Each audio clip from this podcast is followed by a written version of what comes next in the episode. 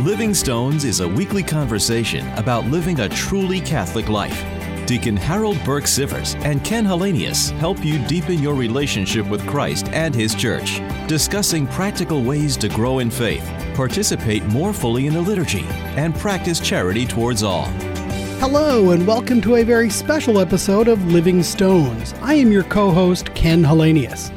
Deacon Harold Burke Sivers has been away on pilgrimage, and so in this month of August, I've been bringing you a reading of Pope Pius XII's Munificentissimus Deus, the most bountiful God, the apostolic letter which he wrote on the occasion of the definition of the Assumption of Our Lady on November 1st, 1950. Last week, we read the first half of the letter through paragraph 32, and now picking up in 33, we will finish the letter. So let's begin, shall we? In the 15th century, during a later period of scholastic theology, St. Bernardine of Siena collected and diligently evaluated all that the medieval theologians had said and taught on this question. He was not content with setting down the principal considerations which these writers of an earlier day had already expressed, but he added others of his own the likeness between God's mother and her divine Son, in the way of the nobility and dignity of body and of soul, a likeness that forbids us to think of the heavenly Queen as being separated from the heavenly King, makes it entirely imperative that Mary should only be where Christ is. Moreover, it is reasonable and fitting that not only the soul and body of a man, but also the soul and body of a woman should have obtained heavenly glory.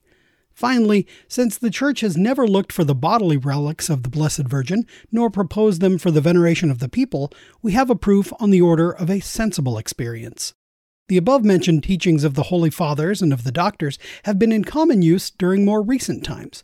Gathering together the testimonies of the Christians of earlier days, St. Robert Bellarmine exclaimed, quote, And who, I asked, could believe that the Ark of Holiness, the dwelling place of the Word of God, the temple of the Holy Spirit, could be reduced to ruin. My soul is filled with horror at the thought that this virginal flesh, which had begotten God, had brought him into the world, had nourished and cared him, could have been turned into ashes or given over to be food for worms. In like manner, St. Francis de Sales, after asserting that it is wrong to doubt that Jesus Christ has himself observed in the most perfect way the divine commandment by which children are ordered to honor their parents, asks this question quote, What son would not bring his mother back to life, and would not bring her into paradise after her death if he could? End quote. And St. Alphonsus writes that Jesus did not wish to have the body of Mary corrupted after death, since it would have redounded to his own dishonor to have her virginal flesh, from which he himself had assumed flesh, reduced to dust. Once the mystery which is commemorated in this feast had been placed in its proper light, there were not lacking teachers who, instead of dealing with the theological reasonings that show why it is fitting and right to believe the bodily assumption of the Blessed Virgin Mary into heaven, chose to focus their mind and attention on the faith of the Church itself, which is the mystical body of Christ without stain or wrinkle, and is called by the Apostle, quote, the pillar and ground of truth, end quote. Relying on this common faith, they considered the teaching opposed to the doctrine of Our Lady's Assumption as temerarious, if not heretical. Thus, like not a few others, St. Peter Canisius, after he had declared that the very word assumption signifies the glorification not only of the soul but also of the body, and that the Church has venerated and has solemnly celebrated this mystery of Mary's Assumption for many centuries, adds these words of warning quote, This teaching has already been accepted for some centuries. It has been held as certain in the minds of the pious people, and it has been taught to the entire Church in such a way that those who deny that Mary's body has been assumed in heaven are not to be listened to patiently, but are everywhere to be denounced as over contentious or rash men, and as imbued with a spirit that is heretical rather than Catholic. At the same time, the great Suarez was professing in the field of Mariology the norm that, quote, keeping in mind the standards of propriety, and when there is no contradiction or repugnance on the part of Scripture, the mysteries of grace which God has wrought in the Virgin must be measured not by the ordinary laws, but by the divine omnipotence. Supported by the common faith of the entire Church on the subject of the mystery of the Assumption, he could conclude that this mystery was to be believed with the same firmness of assent as that given to the Immaculate Conception of the Blessed Virgin. Thus, he already held that such truths could be defined. All these proofs and considerations of the Holy Fathers and the theologians are based upon the sacred writings as their ultimate foundation.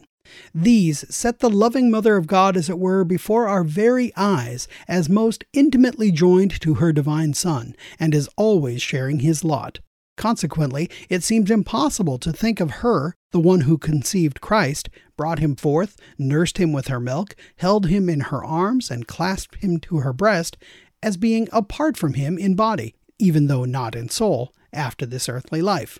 Since our Redeemer is the Son of Mary, he could not do otherwise, as the perfect observer of God's law, than to honor not only his eternal Father, but also his most beloved Mother. And, since it was within his power to grant her this great honor, to preserve her from the corruption of the tomb, we must believe that he really acted in this way. We must remember especially that, since the second century, the Virgin Mary has been designated by the Holy Fathers as the new Eve, who, although subject to the new Adam, is most intimately associated with him in that struggle against the infernal foe, which, as foretold in the Proto Evangelium, would finally result in the most complete victory over sin and death, which are always mentioned together in the writings of the Apostle of the Gentiles. Consequently, just as the glorious resurrection of Christ was an essential part and the final sign of this victory, so that struggle which was common to the Blessed Virgin and her divine Son should be brought to a close by the glorification of her virginal body. For the same apostle says, quote, When this mortal thing has put on immortality, then shall come to pass the saying that is written, Death is swallowed up in victory. End quote. Hence, the revered Mother of God, from all eternity joined in a hidden way with Jesus Christ in one and the same degree of predestination, immaculate in her conception, a most perfect virgin in her divine motherhood, the noble associate of the divine Redeemer who has won a complete triumph over sin and its consequences, finally obtained, as the supreme culmination of her privileges, that she should be preserved free from the corruption of the tomb, and that, like her own Son, having overcome death, she might be taken up body and soul to the glory of heaven, where, as Queen, she sits in splendor at the right hand of her Son, the immortal King of the ages.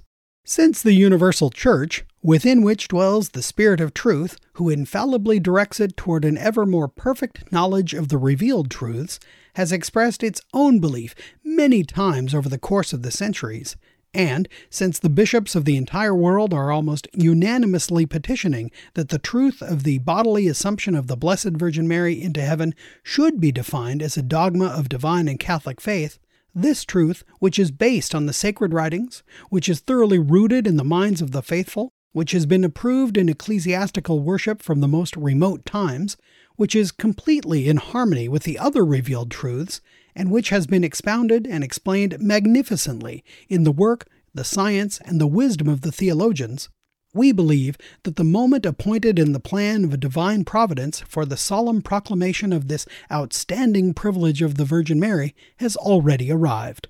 We, who have placed our pontificate under the special patronage of the Most Holy Virgin, to whom we have had recourse so often in times of grave trouble, we who have consecrated the entire human race to her Immaculate Heart in public ceremonies, and who have time and time again experienced her powerful protection, are confident that this solemn proclamation and definition of the Assumption will contribute in no small way to the advantage of human society, since it redounds to the glory of the most blessed Trinity to which the Blessed Mother of God is bound by such singular bonds. It is to be hoped that all the faithful will be stirred up to a stronger piety toward their Heavenly Mother, and that the souls of all those who glory in the Christian name may be moved by the desire of sharing in the unity of Jesus Christ's mystical body, and of increasing their love for her who shows her motherly heart to all the members of this august body. And so we may hope that those who meditate upon the glorious example Mary offers us may be more and more convinced of the value of a human life entirely devoted to carrying out the Heavenly Father's will and to bringing good to others. Thus, while the illusory teachings of materialism and the corruption of morals that follows from this teachings threaten to extinguish the light of virtue and to ruin the lives of men by exciting discord among them, in this magnificent way all may see clearly to what a lofty goal our bodies and souls are destined. Finally, it is our hope that belief in Mary's bodily assumption into heaven will make our belief in our own resurrection stronger and render it more effective. We rejoice greatly that this solemn event falls according to the design of God's providence during this holy year, so that we are able, while the great Jubilee is being observed, to adorn the brow of God's Virgin Mother with this brilliant gem, and to leave a monument more enduring than bronze of our own most fervent love for the Mother of God. For which reason, after we have poured forth prayers of supplication again and again to God, and have invoked the light of the Spirit of truth, for the glory of Almighty God, who has lavished his special affection upon the Virgin Mary, for the honor of her Son, the immortal King of the ages, and the victor over sin and death, for the increase of the glory of that same august Mother, and for the joy and exultation of the entire Church. By the authority of our Lord Jesus Christ, of the blessed apostles Peter and Paul, and by our own authority, we pronounce, declare, and define it to be a divinely revealed dogma that the Immaculate Mother of God, the ever Virgin Mary, having completed the course of her earthly life, was assumed body and soul into heavenly glory. Hence, if anyone which, God forbid, should dare wilfully to deny or to call into doubt that which we have defined, let him know that he has fallen away completely from the divine and Catholic faith. In order that this, our definition of the bodily assumption of the Virgin Mary into heaven, may be brought to the attention of the universal Church, we desire that this, our apostolic letter, should stand for perpetual remembrance, commanding that written copies of it, or even printed copies, signed by the hand of any public notary and bearing the seal of a person constituted in ecclesiastical dignity, should be accorded by all men the same reception they would give to this present letter, were it tendered or shown and it is forbidden for any man to change this our declaration, pronouncement, and definition, or, by rash attempt, to oppose and counter it. If any man should presume to make such an attempt, let him know that he will incur the wrath of Almighty God and of the blessed apostles, Peter and Paul. Given at Rome, at St. Peter's, in the year of the great Jubilee 1950, on the first day of the month of November, on the feast of All Saints in the twelfth year of our pontificate. Signed, Pius XII. So that concludes our reading of this apostolic letter, uh, Munificentissimus Deus, by Pope Pius XII. Again, it uh, was written in 1950 in the midst of a holy year, and what we just finished listening to was an infallible teaching by the Church infallibly defined by Pius XII as a divinely revealed dogma, that is, a matter of faith that has been divinely revealed by God and infallibly proposed by the magisterium of the Church, the formal teaching authority of the Church. This is a particularly interesting teaching because we don't read about the Assumption of Our Lady in the scriptures, but rather this is one that comes to us as being handed down through the liturgical practice of the church. It is a feast that had been celebrated in East and West for centuries, since the earliest time of the church. Theologians had reflected upon it, and in their reflection, consistently throughout history had realized that not only is does it not stand in opposition there's nothing in scripture that says it couldn't have happened but also it seems what he what we describe as fitting it fits with the nature of our lady as being preserved from original sin as being so intimately connected with the mission of her divine Son, Jesus Christ, and also as a foretaste of our very own resurrection.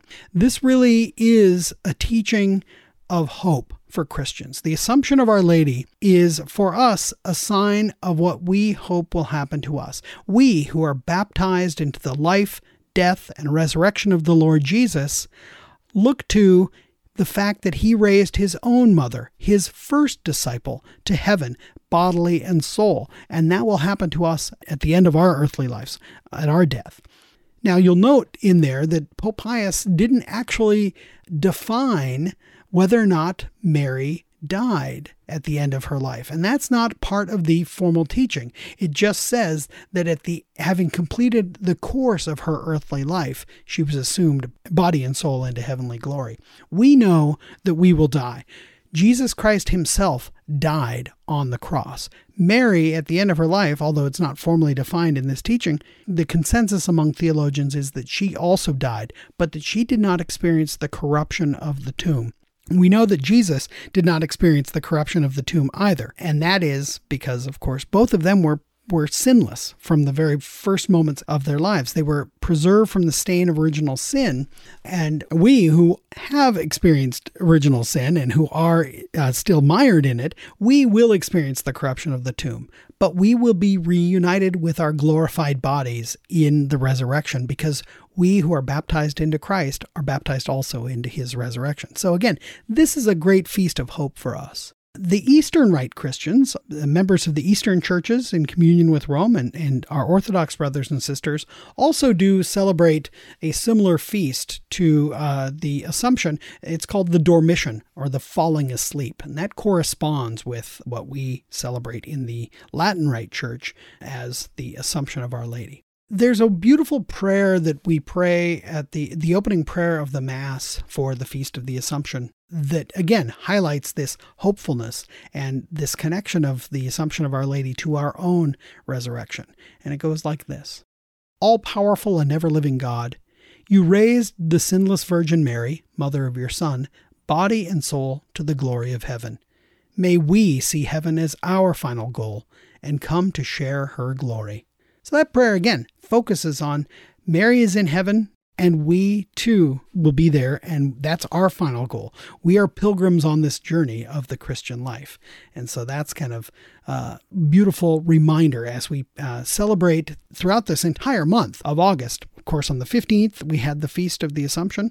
On the 22nd we celebrated the queenship of our lady so this is her being crowned queen of heaven and earth and Interestingly enough, one of the things that Pope Pius writes about in the, the apostolic letter that we just read, he writes about how even in the rosary, the faithful have been praying and recognizing the Assumption of Our Lady and her coronation, her crowning as Queen of Heaven and Earth in the mysteries of the Rosary, in the glorious mysteries. Another interesting thing that is uh, explained in this letter that we just read together is that in defining the dogma of the Assumption, the Pope, Pius XII, actually consulted with the bishops of the world in order to get the sense of the faithful.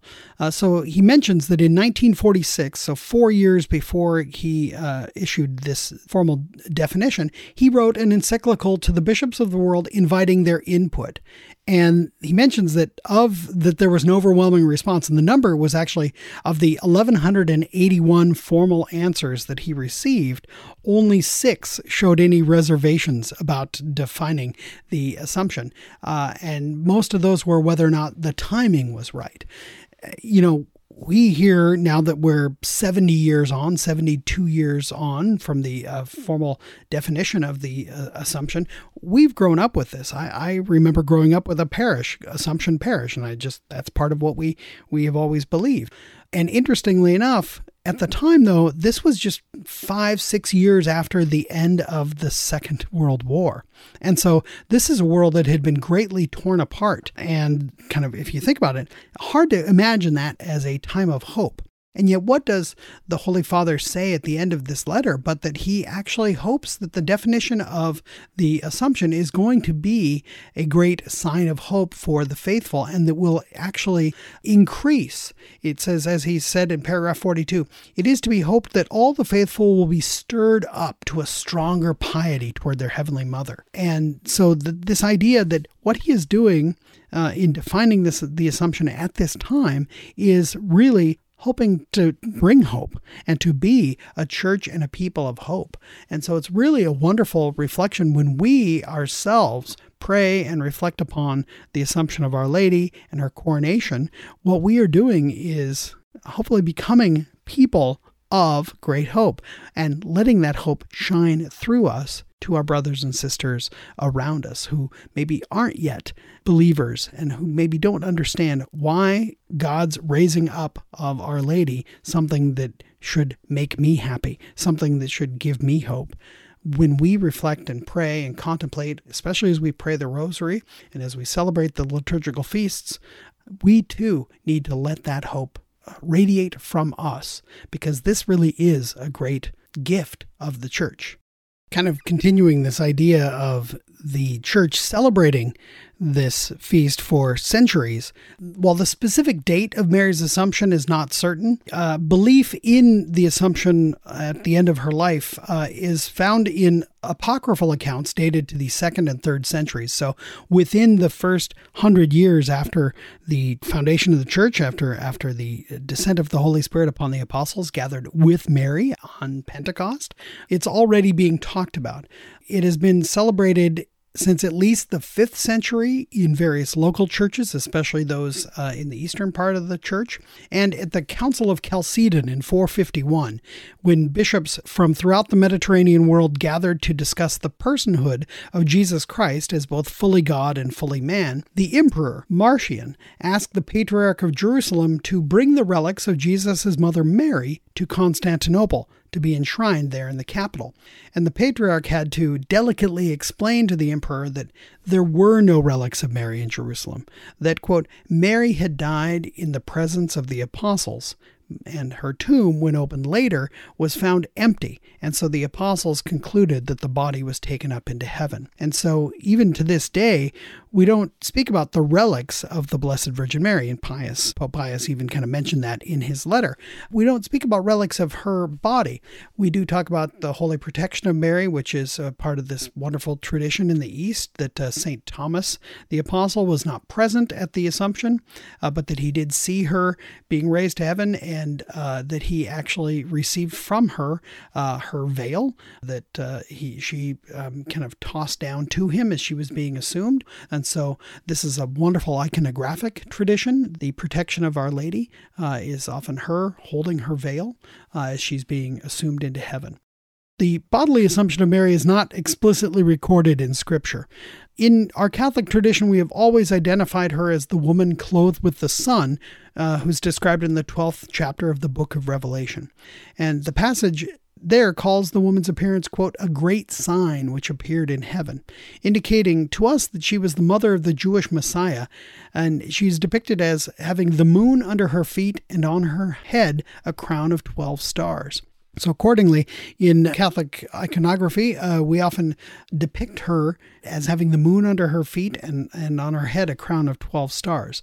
Even where I work at the University of Notre Dame, the great uh, Golden Dome has a statue of Our Lady on top, and there's actually a moon kind of popping up uh, at, at her feet because this is the image that we use for Our Lady. There's actually a crown that was designed to go on that. The crown is underneath in the main building.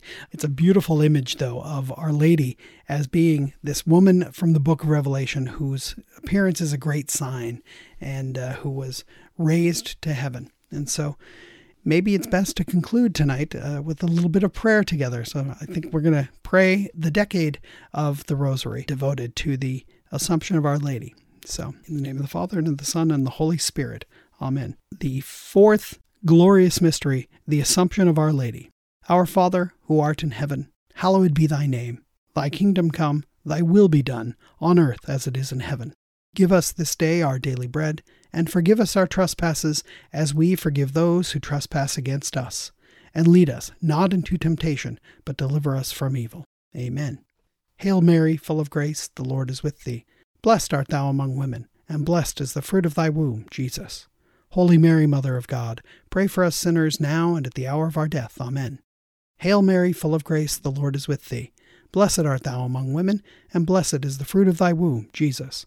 Holy Mary, Mother of God, pray for us sinners now and at the hour of our death. Amen. Hail Mary, full of grace, the Lord is with thee. Blessed art thou among women, and blessed is the fruit of thy womb, Jesus. Holy Mary, Mother of God, Pray for us sinners, now and at the hour of our death. Amen. Hail Mary, full of grace, the Lord is with thee.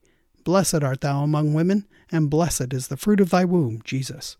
Holy Mary, Mother of God, pray for us sinners now and at the hour of our death. Amen. Hail Mary, full of grace, the Lord is with thee. Blessed art thou among women, and blessed is the fruit of thy womb, Jesus. Holy Mary, Mother of God, pray for us sinners now and at the hour of our death. Amen. Hail Mary, full of grace, the Lord is with thee. Blessed art thou among women, and blessed is the fruit of thy womb, Jesus. Holy Mary, Mother of God, pray for us sinners now and at the hour of our death. Amen. Hail Mary, full of grace, the Lord is with thee. Blessed art thou among women, and blessed is the fruit of thy womb, Jesus. Holy Mary, Mother of God, pray for us sinners now and at the hour of our death. Amen. Hail Mary, full of grace, the Lord is with thee. Blessed art thou among women, and blessed is the fruit of thy womb, Jesus. Holy Mary, Mother of God, pray for us sinners now and at the hour of our death. Amen. Hail Mary, full of grace, the Lord is with thee. Blessed art thou among women, and blessed is the fruit of thy womb, Jesus. Holy Mary, Mother of God, pray for us sinners, now and at the hour of our death. Amen. Hail Mary, full of grace, the Lord is with thee. Blessed art thou among women, and blessed is the fruit of thy womb, Jesus. Holy Mary, Mother of God, pray for us sinners, now and at the hour of our death. Amen. Glory to the Father, and to the Son, and to the Holy Spirit, as it was in the beginning, is now, and ever shall be, world without end. Amen. O my Jesus, forgive us our sins, save us from the fires of hell, lead all souls to heaven, especially those in most need of thy mercy. Hail, Holy Queen, Mother of Mercy, our life, our sweetness, and our hope. To thee do we cry, poor banished children of Eve. To thee do we send up our sighs, mourning and weeping in this valley of tears. Turn then, most gracious advocate, thine eyes of mercy towards us, and after this our exile, show unto us the blessed fruit of thy womb, Jesus. O clement, O loving, O sweet Virgin Mary. Pray for us, Queen of the Most Holy Rosary, that we may be made worthy of the promises of Christ. Friends, it has been a joy to read with you the wonderful bull of Pope Pius XII, Munificentissimus Deus, solemnly defining the Assumption of Our Lady, body and soul, into heaven. We will be back at On Living Stones with Deacon Harold next week, and we'll pick up our conversation on the Holy Spirit. But until we gather again next time, please download previous episodes of the show at materdeiradio.com and connect with us on Facebook at Living Stones Media. Until we see you next week, may the Blessed Virgin Mary protect you and your family now and forever. Amen. See you next week. You've been listening to Living Stones with Ken Hallenius and Deacon Harold Burke Sivers. Living Stones is produced at the studios of Mater Dei Radio in Portland, Oregon. For more information about this show, go to materdeiradio.com. That's M A T E R D E I radio.com.